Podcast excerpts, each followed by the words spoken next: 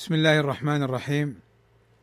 إن الحمد لله نحمده ونستعينه ونستغفره ونعوذ بالله من شرور أنفسنا ومن سيئات أعمالنا. من يهده الله فلا مضل له ومن يضلل فلا هادي له. وأشهد أن لا إله إلا الله وحده لا شريك له. وأشهد أن محمدا عبده ورسوله. ألا وإن أصدق الكلام كلام الله. وخير الهدى هدى محمد وشر الأمور محدثاتها وكل محدثة بدعة وكل بدعة ضلالة وكل ضلالة في النار. أما بعد فلا زلنا نتدارس كتاب أصول التفسير للشيخ العلامة محمد بن صالح العثيمين رحمه الله تعالى. وقد انتهينا فيما سبق من بعض المقدمات المتعلقة بأصول التفسير وبكتاب الشيخ. واليوم إن شاء الله تعالى نبدأ دراسة هذا الكتاب. وقد قدم له الشيخ رحمه الله تعالى بمقدمة. فقال رحمه الله تعالى المقدمة الحمد لله نحمده ونستعينه ونستغفره ونتوب إليه ونعوذ بالله من شرور أنفسنا ومن سيئات أعمالنا. من يهده الله فلا مضل له ومن يضلل فلا هادي له. وأشهد أن لا إله إلا الله وحده لا شريك له. وأشهد أن محمدا عبده ورسوله صلى الله عليه وسلم. وعلى آله وأصحابه ومن تبعهم بإحسان وسلم تسليما. أما بعد. فإن من المهم في كل فن أن يتعلم المرء من أصوله ما يكون عونا له على فهمه وتخريجه على تلك الأصول ليكون علمه مبنيا على أسس قوية ودعائم راسخة. وقد قيل من حرم الأصول حرم الوصول ومن أجل فنون العلم بل هو أجلها وأشرفها. علم التفسير الذي هو تبيين معاني كلام الله عز وجل وقد وضع أهل العلم له اصولا كما وضعوا لعلم الحديث اصولا ولعلم الفقه اصولا. وقد كنت كتبت من هذا العلم ما تيسر لطلاب المعاهد العلمية في جامعة الإمام محمد بن سعود الإسلامية. فطلب مني بعض الناس أن أفردها في رسالة ليكون ذلك أيسر وأجمع. فأجبته إلى ذلك وأسأل الله تعالى أن ينفع بها. انتهى. أقول هذه المقدمة فيها فوائد. الفائدة الأولى في قوله إن من المهم في كل فن أن يتعلم المرء من أصوله ما يكون عونا له على فهمه وتخريجه على تلك الأصول. بمعنى أنه ينبغي لطالب العلم أن يعتني إذا درس علما من العلوم الشرعية أو علما من العلوم التي يحتاج إليها أن يتعلم أصول وقواعد هذا العلم. فإذا تعلم الأصول وتعلم القواعد تيسر له واستطاع أن يتكلم في هذا العلم على حسب قواعده وأصوله ويستطيع أن يقيس المسائل ويستنبط. وهذا معنى قوله وتخريجه على تلك الأصول يعني بناء على قاعدة هذا العلم هذا موضوعه كذا وحكمه كذا. لكن لو أنه تعلم الفروع المسائل من غير أن يتعلم الأصول والقواعد لا يستطيع أن يقيس ولا أن يخرج الفروع على الأصول. فهذه الجملة من الشيخ حفظه الله تعالى تعطينا قاعدة. علمية في طلب العلم أن طالب العلم يحرص أن يتعلم على يد العلماء وأن يتلقى من العلم أصوله حتى يتيسر له فهم هذا العلم ويتيسر له أن يخرج الفروع على الأصول. قال ليكون أي لكي يكون علمه مبنيا على أسس قوية. يعني لما تتعلم القواعد وتتعلم الأصول تتكلم بعلم وتتكلم بدقة وتتكلم فيما تحسن. على أسس قوية ودعائم راسخة. يعني أمور تستند إليها في كلامك في العلم فيكون الكلام مبنيا على هذه الأسس والقواعد ويكون الكلام غالبا بإذن الله صوابا. وهذا تنبيه إلى مسألة وهي أنه إذا كان الإنسان لا يحسن الكلام في العلم لا يتكلم فيه. ونحن فيما مر معنا فرقنا بين قضية الكلام في العلم للمتأهل وبين قضية تبليغ العلم وأن كونك تعلمت فائدة فبلغتها لغيرك لا يعني أنك متاهلا في العلم لأن أهلية العلم معناها أنه عندك القدرة العلمية التي تحصلت عليها في بيان وشرح وإيضاح العلم. فينبغي لطالب العلم ولطالبة العلم أن لا تخلط بين الأمرين وأن لا يخلط بين الأمرين. فيكون غير فقيه فيظن نفسه فقيها ويتكلم ويدرس وينشئ دروسا ويسعى من عند المشايخ ليأخذ تزكيات ويتقرب من المشايخ. هذا خطأ. المشايخ ما ينفعوك إذا زكوك وأنت جاهل. التزكية ليست عذرا لك عند الله. إذا زكيت وأنت لا تصلح للتدريس وتستند إلى كلام فلان وفلان ما ينفعك. ولذلك كلنا يعلم القاعدة المشهورة السلفية أن المرء تزكيه أعماله وأقواله. التزكيات من المشايخ للدلالة على التأهل إن كان متأهلا. فإن لم يكن في الحقيقة متأهلا فلا شك أن هذه التزكيات لا تنفعه. فمنها هنا الشيخ العثيمين رحمه الله تعالى يعلمنا مسألة مهمة وهي العلم قبل القول والعمل. أن تتعلم القواعد والأصول الجامعة في العلم كما قال البخاري رحمه الله تعالى وبوب في صحيحه أن العلم قبل القول والعمل لأنه العمل لا بد أن يكون بعلم لأن المسلم إذا عبد الله عز وجل بلا علم كان كمن؟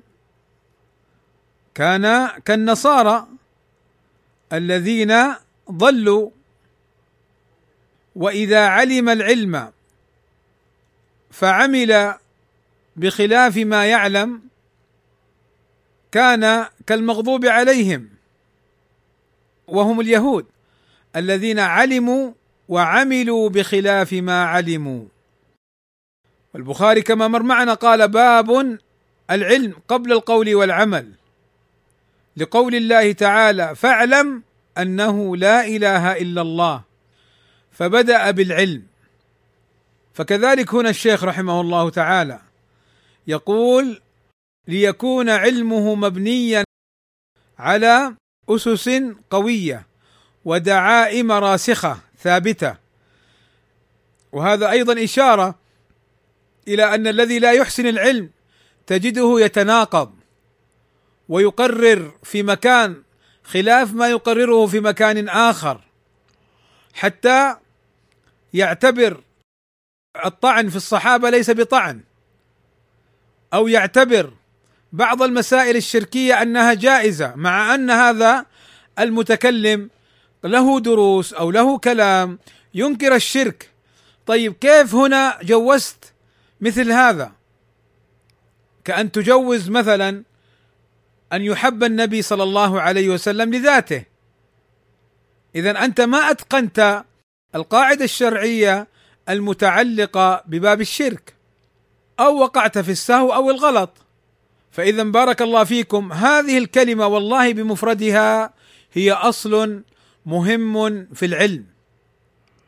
قال الشيخ وقد قيل من حرم الأصول حرم الوصول يعني من فقد ولم يتحصل لأصول العلم وقواعده يحرم الوصول للصواب ويحرم الوصول للأجر ويحرم الوصول للحق. ولا شك أن أصل الاصول وأهم ما يتعلق به هو كتاب ربنا وسنة نبينا على هدي سلفنا الصالح رضوان الله عليهم. من حرم الاصول وليس معنى هذا الكلام من الشيخ رحمه الله تعالى أن يهتم طالب العلم بمجرد القواعد والأصول فتجد بعضهم يغرق في علم النحو حتى يغرق ويغرق في علم الأصول وقواعده فإذا توغل في الأصول الكلامية قد يضل ويحرف الأدلة وتجد بعضهم يهتم ببعض العلوم الأخرى غير الشرعية ويغرق فيها حتى لا يحسن ما يتعلق بالكتاب والسنة. فمراد الشيخ هنا أن يهتم الطالب والطالبة بدراسة ما يتعلق بالعلم الشرعي. وكذا الأدلة الشرعية الواردة في الثناء على العلم والعلماء والمتعلمين المراد بها كما ذكر أهل العلم المراد بها المشتغلون بالعلم الشرعي. ثم انتقل إلى ما يؤكد الكلام الذي قلته لكم. فقال رحمه الله ومن أجل فنون العلم بل هو أجلها وأشرفها والفرق بين العبارتين لما يقول لو قال ومن أجل فنون العلم علم التفسير معناه هناك أيضا علم آخر جليل كعلم التفسير. ولكن علم التفسير هو أجل العلوم. يعني لأنه يتعلق بالقرآن فلا شيء فوقه من العلم. والسنة معه لأن السنة وحي كالقرآن. لأن السنة وحي كالقرآن. فلذلك قال بل هو أجلها وأشرفها أي على الإطلاق.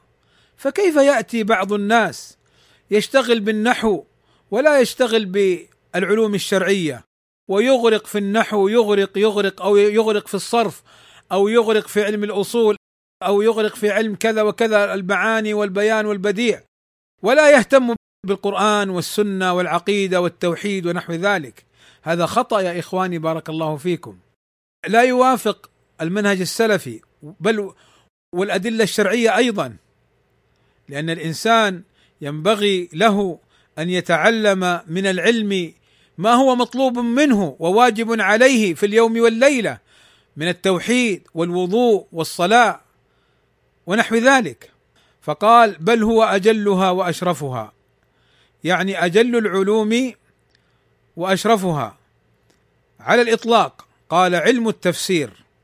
وقد مر معنا تعريف التفسير لغة واصطلاحا. التفسير ما هو؟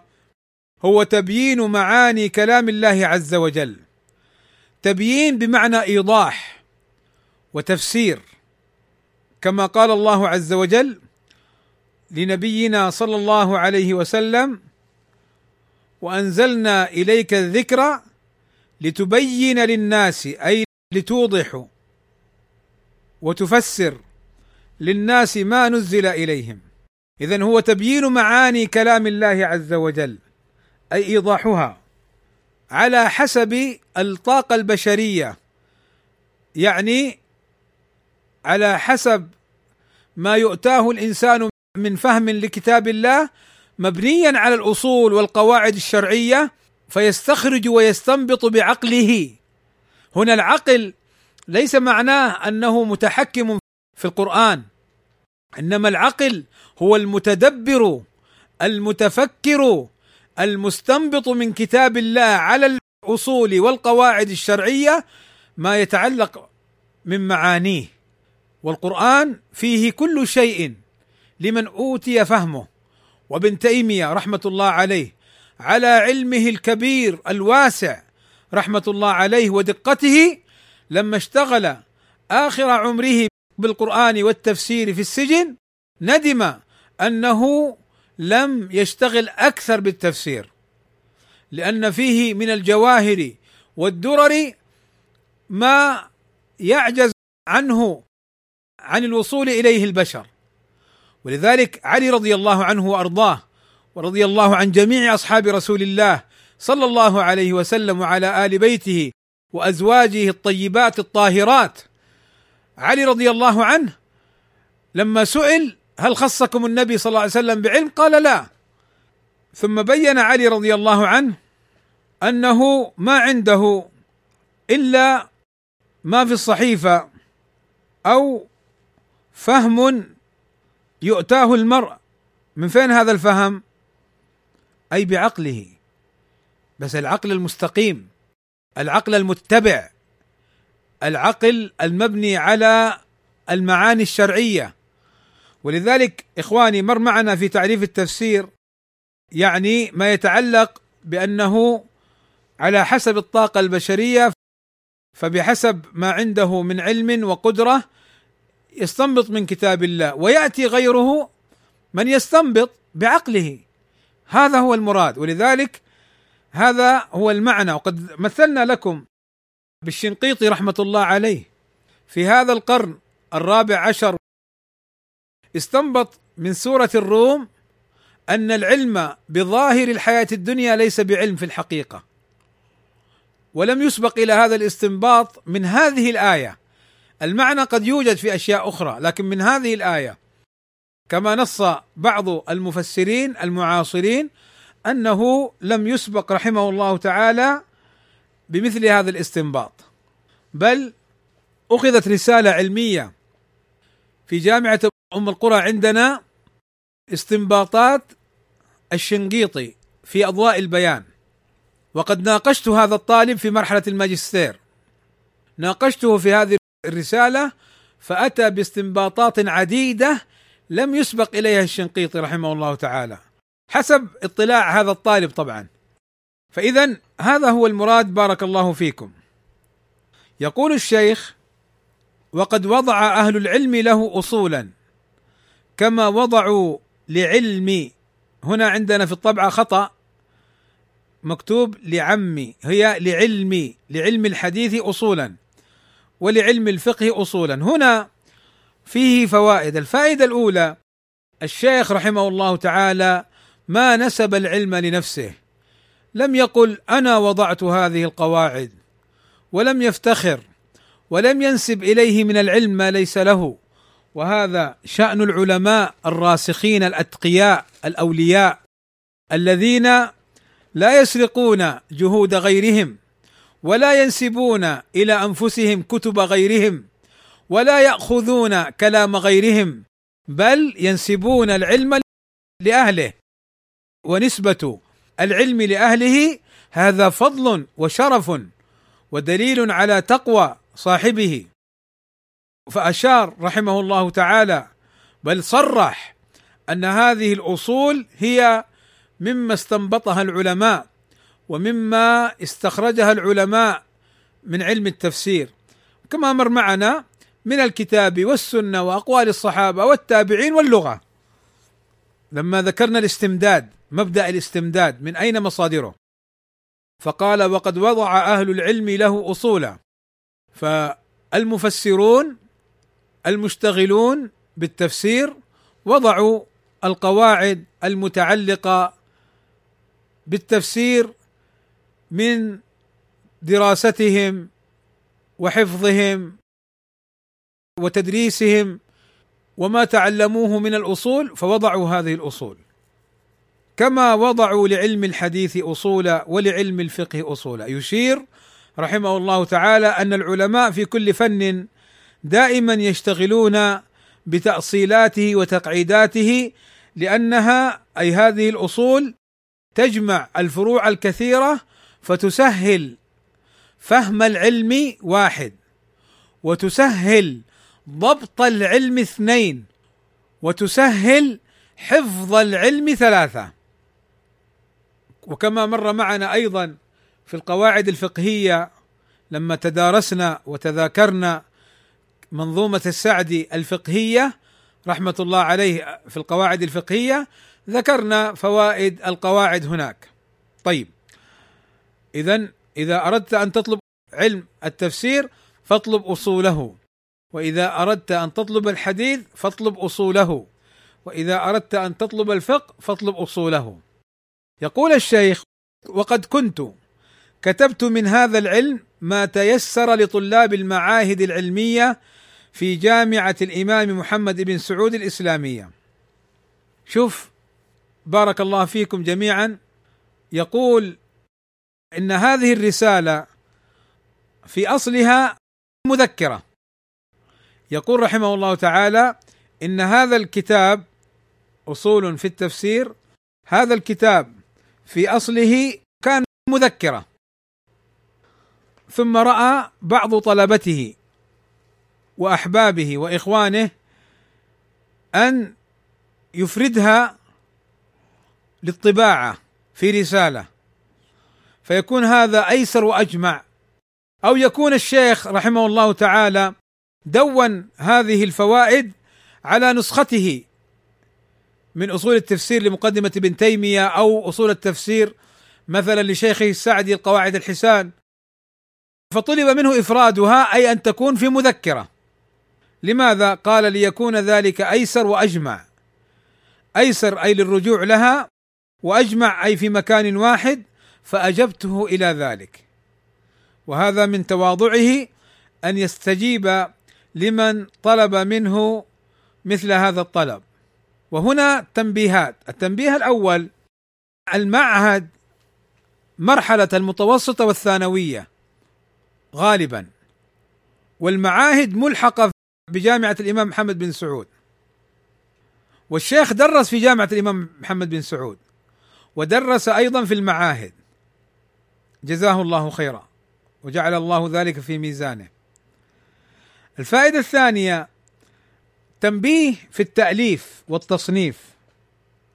الشيخ رحمه الله في البداية كتب هذه الأصول اختصرها وألحقها بكتاب أو بدفتر أو بشيء عند تدريسه. ثم مع الأيام زادت وزادت وكان مثلا الشيخ يدرسها ويذكرها. فأصبحت هذه الفوائد والقواعد المجموعة أصبحت رسالة. فكذلك طالب العلم والمدرس يدون الفوائد لعلها أن تكون يوما ما رسالة ينفع نفسه بها ثم وأيضا ينفع إخوانه من طلاب العلم بها. فهذه فائدة. ولاحظوا فائدة أخرى. أن الشيخ رحمه الله تعالى ما ذهب وأخرج هذه الفوائد مباشرة حتى طلبت منه. يعني أنه تأنى وجمع ونظر ثم أفرد بعد ذلك بعد طلب وسؤال. وهذا فيه تنبيه لمسألة في التصنيف والتأليف. دائما ينبه عليها أهل العلم وهي عدم التسرع في نشر التصنيف.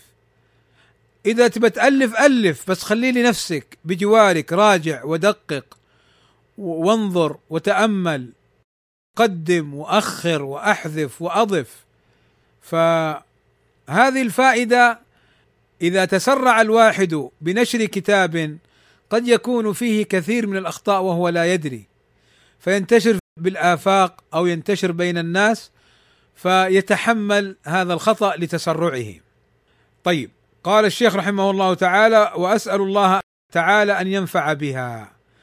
يعني من تواضعه رحمه الله تعالى بعد أن ذكر ما يتعلق بهذه الرسالة وسبب تأليفها لم يقل هي رسالة نافعة وإنما طلب من الله عز وجل أن ينفع بها أي من يقرأها ومن يتدارسها. اللهم آمين. ثم بين رحمه الله تعالى هذه الرسالة أو هذه القواعد اللي جمعها ما هي؟ وعن أي شيء تتكلم. وهذا كما يقال فهرس لموضوعات هذه الرسالة. فقال ويتلخص ذلك فيما يلي. ما هو الذي يتلخص؟ أي العلم الذي تيسرت كتابته. في المسائل التالية المسألة الأولى متعلقة بالقرآن الكريم.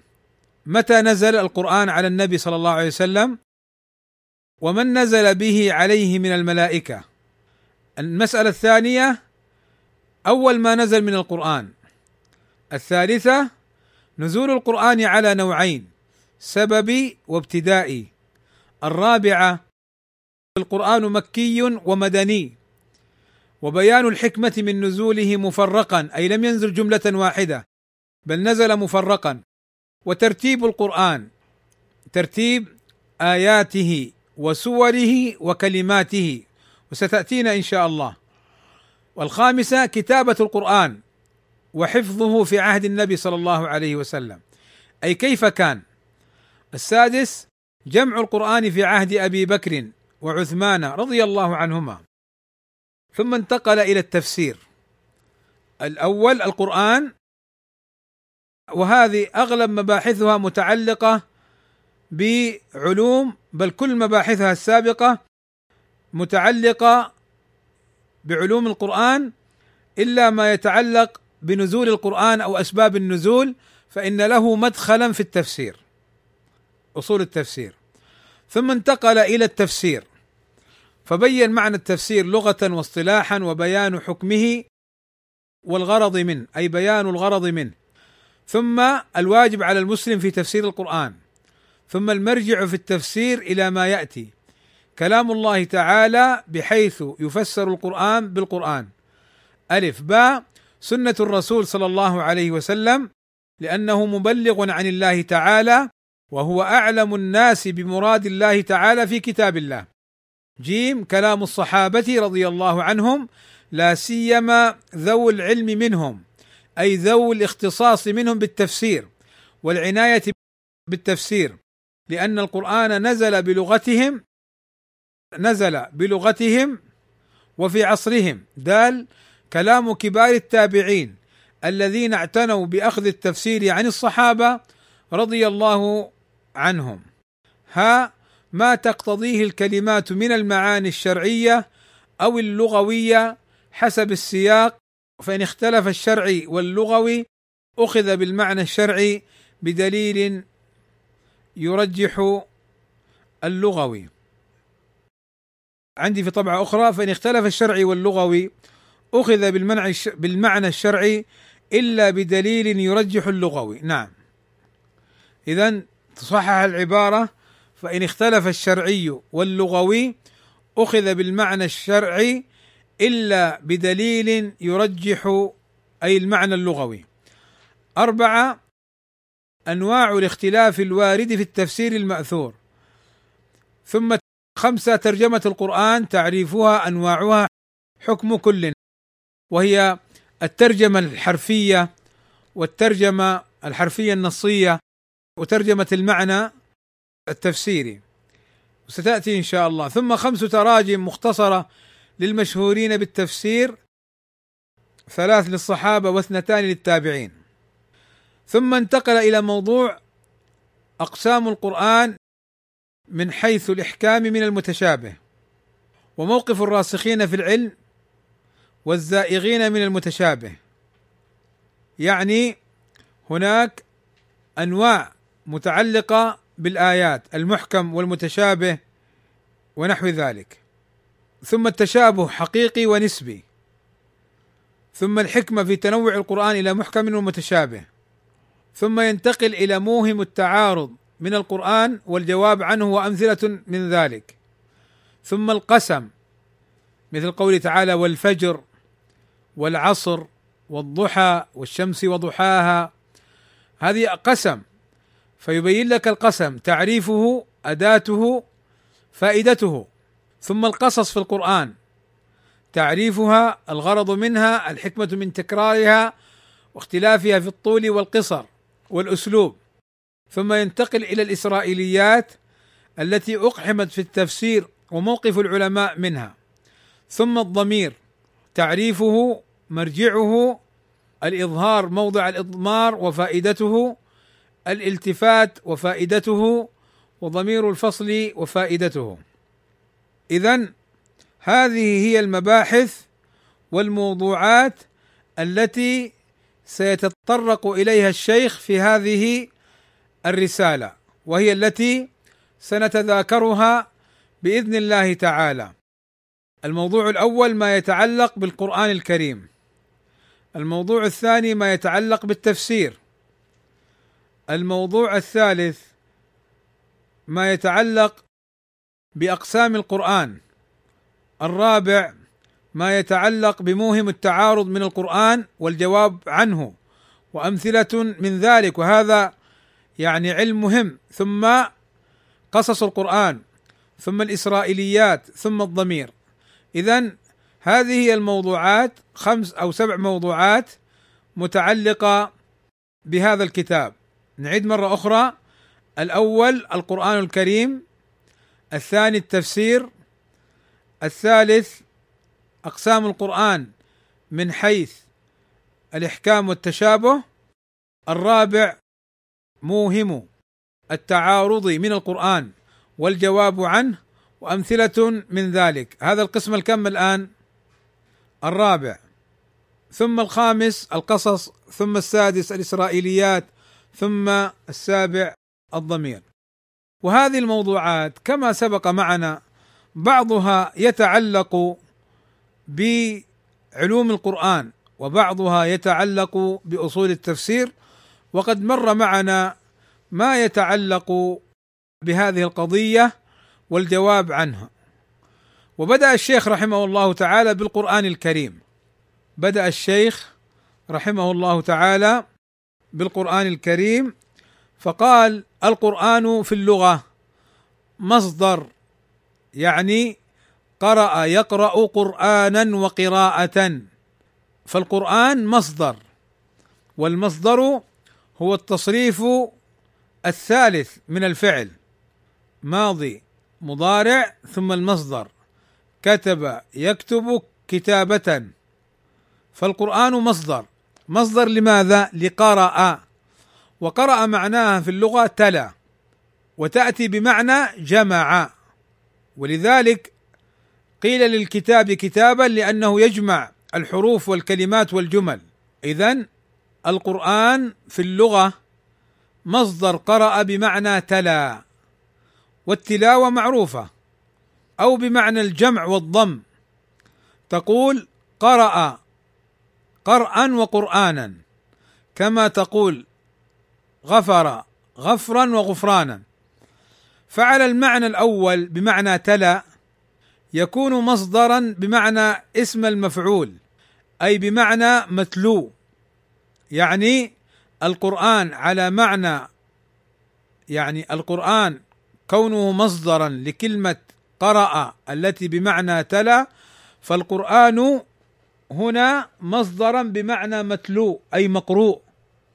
وعلى المعنى الثاني أي الجمع والضم جمع يكون القرآن مصدر قرأ بمعنى اسم الفاعل أي أن القرآن جامع لجمعه الأخبار والأحكام. اذا هذا هو المعنى اللغوي لكلمة القرآن. فالشيخ رحمه الله تعالى بين لنا أن كلمة القرآن في اللغة هي مصدر من قرأ وأن قرأ لها معنيان إما تلا وإما جمع وعلى معنى تلا يكون القرآن بمعنى متلو على وزن اسم المفعول وإذا كان بمعنى جمع يكون اسم القرآن مصدر بمعنى اسم الفاعل أي أنه جامع للأحكام والأخبار. وأشار أيضا لمعنى آخر في الحاشية في النسخة التي عندي إلى أنه يصح أن يكون بمعنى اسم المفعول من جهة جمع فهو مجموع فيه الجمل والكلمات أو أنه مجموع فيه السور والآيات. أو أنه مجموع في المصاحف والصدور. اذا هذا من جهة اللغة. أما القرآن في الشرع فقال الشيخ والقرآن في الشرع كلام الله تعالى المنزل على رسوله وخاتم أنبيائه محمد صلى الله عليه وسلم المبدوء بسورة الفاتحة. المختوم بسورة الناس. المختوم بسورة الناس.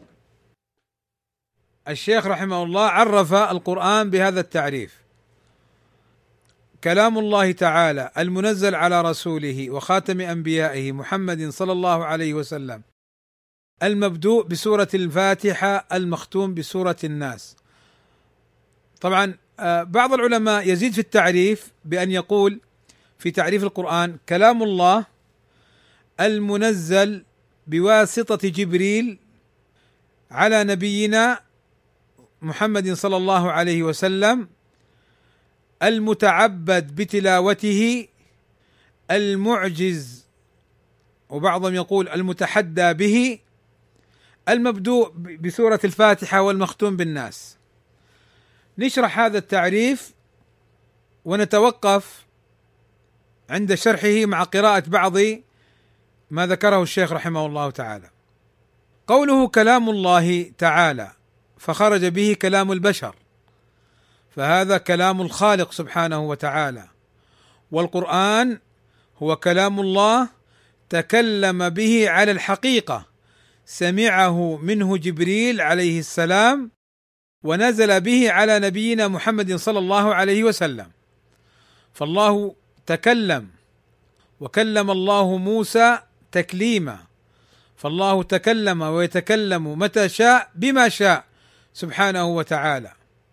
وإن أحد من المشركين استجارك فأجره حتى يسمع كلام الله. فالقرآن هو كلام الله على الحقيقة. والله تكلم به سبحانه وتعالى. نزل به جبريل الذي اختصه الله عز وجل من الملائكة لهذه المهمة هو جبريل عليه السلام الروح الأمين. فنزل به على نبينا محمد صلى الله عليه وسلم لأن الله اصطفى محمدا لرسالته. وأما قول الرافضة والشيعة أذناب اليهود والنصارى أخزاهم الله بأن جبريل أخطأ في النزول المفترض أن ينزل على علي فخان الرسالة وراح لمحمد. لا شك أن هذا قول باطل عاطل قبيح.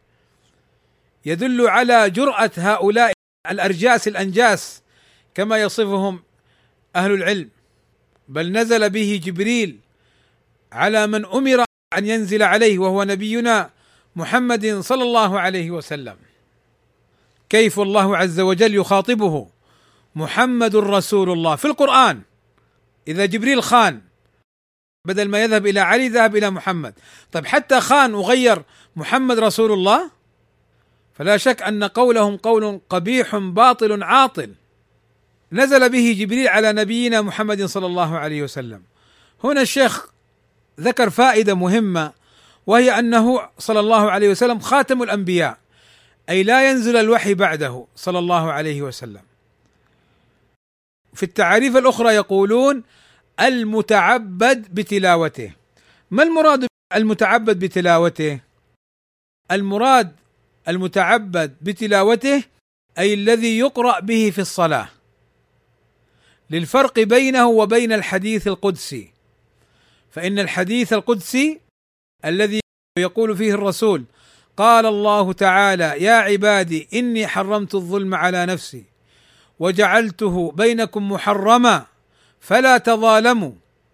فالحديث القدسي لا يقرأ به في الصلاة فهذا معنى قولهم المتعبد به أو المتعبد بتلاوته أي في الصلاة. ويظن بعضهم أن المراد بالمتعبد بتلاوته أي الذي يؤجر على تلاوته. لا ليس هذا هو المراد. المراد أنه يقرأ به في الصلاة. وإلا فمن قرأ الحديث النبوي أو قرأ الحديث القدسي فإنه يؤجر إن شاء الله إذا أخلص لله عز وجل. ولكن المراد بالمتعبد بتلاوته أي المقروء به في الصلاة. المعجز أو المتحدى به يعني أن الله عز وجل تحدى العرب أن يأتوا بعشر سور من مثله أو بعشر آيات مثله وما استطاعوا أن يأتوا بمثله أبدا. بل لو كان الإنس والجن مع بعضهم لبعض ظهيرا على أن يأتوا بآية واحدة لما استطاعوا. بل قال العلماء إن الآية نفسها معجزة. فمثلا الحمد لله رب العالمين. لو أردنا أن نقول رب العالمين الحمد لله لما كانت معجزة. لو قلنا مثلا لله الحمد رب العالمين لما كانت معجزة. ولما استطاع أحد أن يأتوا بمثلها الحمد لله رب العالمين. ومن أسرار إعجازه مثلا أن من استمعه من استمع القرآن يتأثر بسماعه ولو لم يعلم أن هذا هو القرآن. وكم رأينا من العجم الذين لا يعرفون اللغة العربية يسمعون كلاما يتكلمون بالعربية فلا يتأثرون. فإذا سمعوا صوت القرآن تأثروا. وحتى قد يصل الحال ببعضهم أن يبكي لأن هذا القرآن هذا الكلام ليس كلام بشر. هو كلام الله عز وجل. ثم قال المبدوء بالفاتحة المختوم بالناس لبيان أوله وآخره وما بين ذلك قرآن وهذا بإجماع الصحابة رضوان الله عليهم كما سيأتينا. وفي هذا الرد على الرافضة وعلى الشيعة الخونة الكذبة الذين يزعمون أن هذا القرآن ناقص. بل هم الناقصون وهم الخائنون وهم الأفاكون.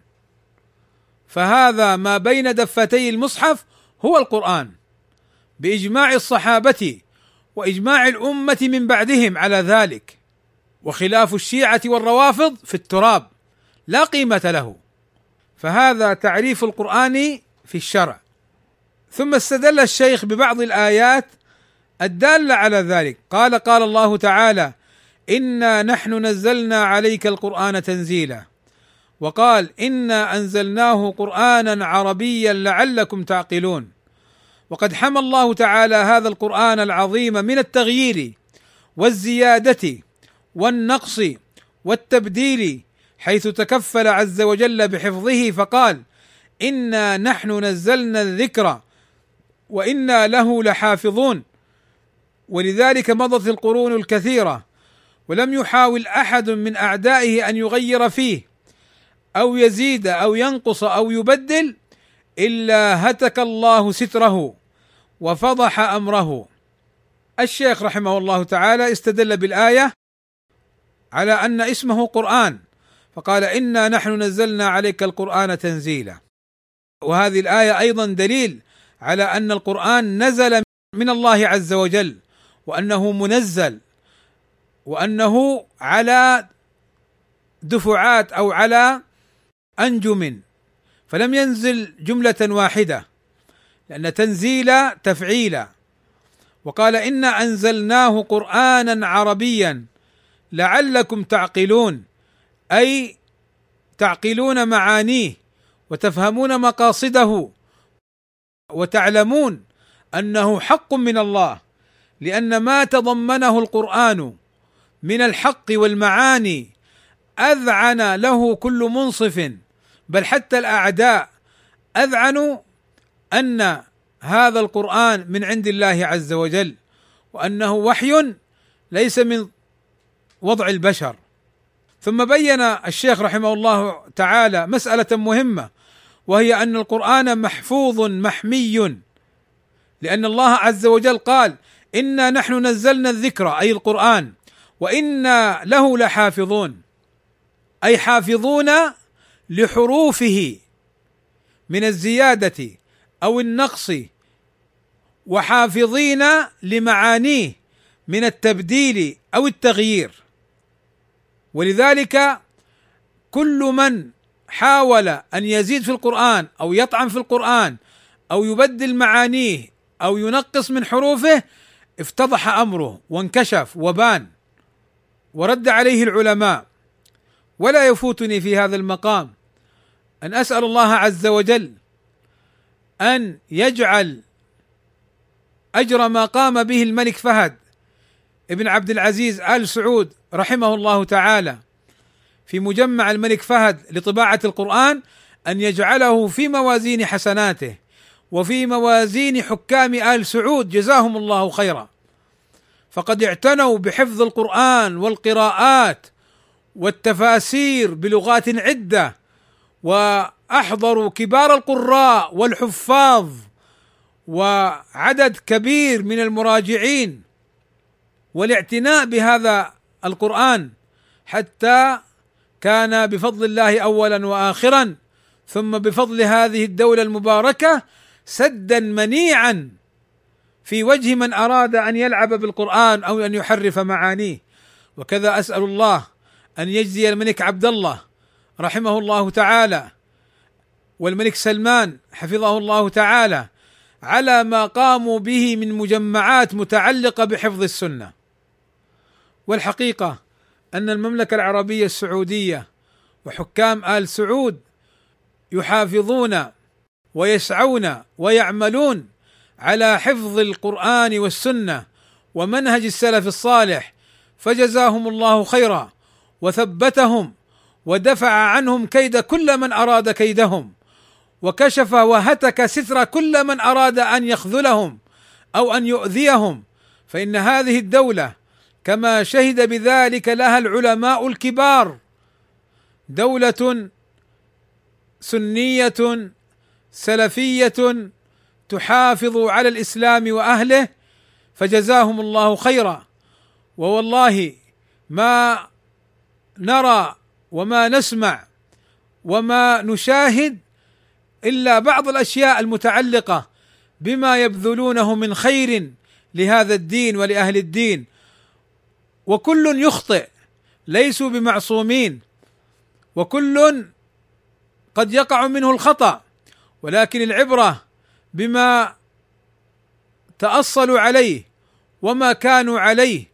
وأما الوقوع في بعض الذنوب أو بعض المخالفات غير البدعية فإن أمرها بفضل الله عز وجل وبرحمته قد يزول ويغفر لهم أو الأمر إلى الله عز وجل إن شاء حاسبهم وإن شاء غفر لهم ونرجو أن يغفر الله لهم.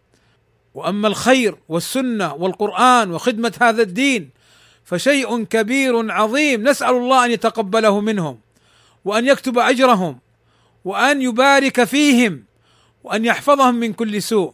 ولا أقول والله الذي لا إله إلا هو هذا الكلام إلا ديانة. فإن من لا يشكر الناس لا يشكر الله عز وجل. فاذا تكفل الله عز وجل بحفظ القرآن. قال ولذلك مضت القرون الكثيرة ولم يحاول أحد من أعدائه أن يغير فيه أو يزيد أو ينقص أو يبدل إلا هتك الله ستره وفضح أمره. أي أن هناك كانت محاولات عدة نعم مصاحف. كان بعض الناس يدخل إلى الحج أو إلى العمرة ويأتي إلى الحرم وإلى مساجد مكة فيدخل مصاحف مزورة فيها كلمات يعني ليست من القرآن. فلما تنبهت الدولة لهذا الأمر سحبت هذه المصاحف بل سحبت كل المصاحف التي في المساجد وأبقت أو واستبدلتها بمصاحف مجمع الملك فهد رحمه الله تعالى لأنها مطبوعة بعد مراجعة وإتقان وتثبت وإجماع من جميع القراء المعتبرين على صحتها. فجزاهم الله خيرا. وكما قال الشيخ هذا القرآن محفوظ بحفظ الله لا يستطيع أحد أن يغيره أو أن يبدله فإن حاول فضحه الله وهتك ستره. وهذا كما ذكر الشيخ مستدلا بقوله تعالى إنا نحن نزلنا الذكر وإنا له لحافظون فحفظ الله عز وجل يتضمن حفظ القرآن من جهة الحروف فلا يزاد فيها كلمات أو حروف ولا يزاد فيها ولا ينقص منها حروف أو كلمات بل ولا تغير الكلمات بأخرى ابدا. ولذلك من عقيدتنا أن من قال القرآن ناقص حرف أو زائد حرف أنه إن قاله معتقدا ذلك وعالم بما يقول فإنه يكفر. لأنه يكذب الله عز وجل فيما أخبر. إنا نحن نزلنا الذكر وإنا له لحافظون. فنسأل الله السلامة والعافية. أسأل الله عز وجل أن ينفعني وإياكم بما سمعنا وأن يكون حجة لنا لا حجة علينا. إخواني وأخواتي طلابا وطالبات مشرفون ومشرفات.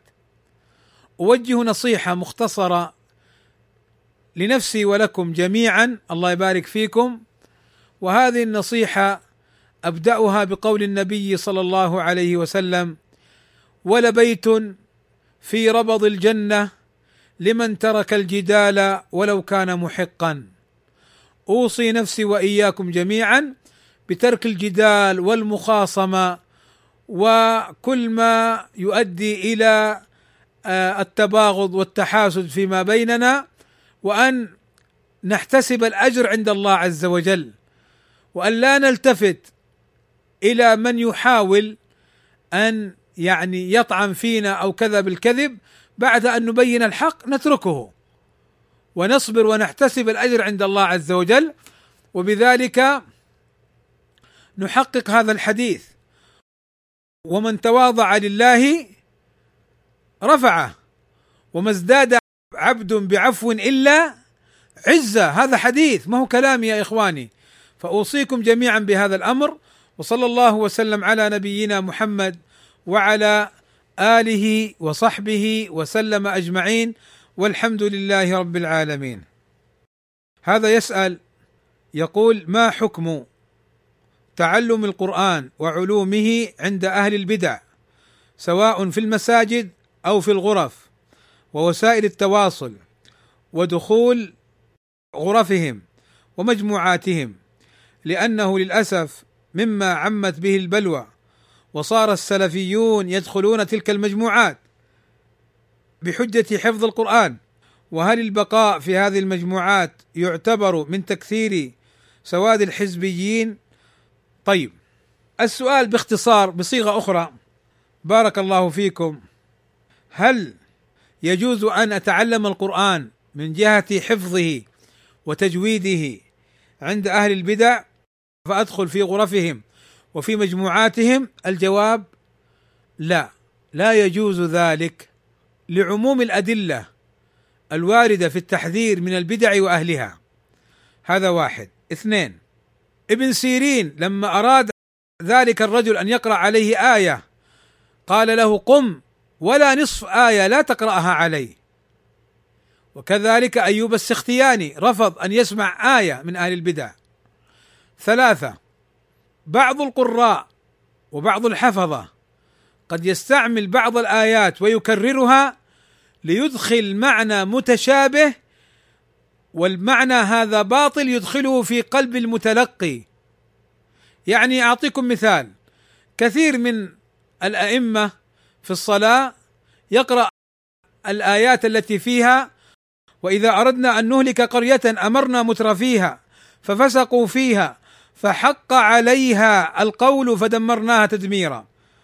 هذه الآية كثير من القراء يقرؤونها ليقولوا للناس إن حكامنا سيؤدوا إلى إهلاكنا وأنهم فسق فجر و إلى آخره. فيسمعها العوام فيطعنون في الحكام. ما قال كلمة واحدة قرأ عليه من القرآن. فالحذر بارك الله فيكم من تلك الغرف ومن أولئك القراء المبتدعون وأصحاب الأهواء والحزبيات. وأذكر لكم أيضا أن الشيخ الفوزان حفظه الله تعالى وغيره من أهل العلم سئل عن تعلم اللغة النحو والصرف ونحو ذلك على مبتدعة. قال لا يجوز أن تتعلم عليهم. فكيف بالقرآن؟ فاحذروا بارك الله فيكم من ذلك واحرصوا على أخذ القرآن وهو أصل الأصول وهو العلم النافع على أخذه وعلى أخذه من العلماء السلفيين المعروفين بالسنة. وأنا كما ذكرت لكم كانوا يقرؤون الآية هكذا كانوا يكررونها وإذا أردنا أن نهلك قرية أمرنا متر فيها ففسقوا فيها فحق عليها القول فدمرناها تدميرا. فيعني أيضا يقرؤون آيات فرعون وموسى للدلالة على أن هؤلاء الدعاة دعاة الصحوة إنهم يعني هم موسى وأن الحكام هم فرعون. فانتبهوا يا إخواني انتبهوا لذلك. بارك الله فيكم جميعا وصلى الله وسلم على نبينا محمد وعلى آله وصحبه أجمعين والحمد لله رب العالمين.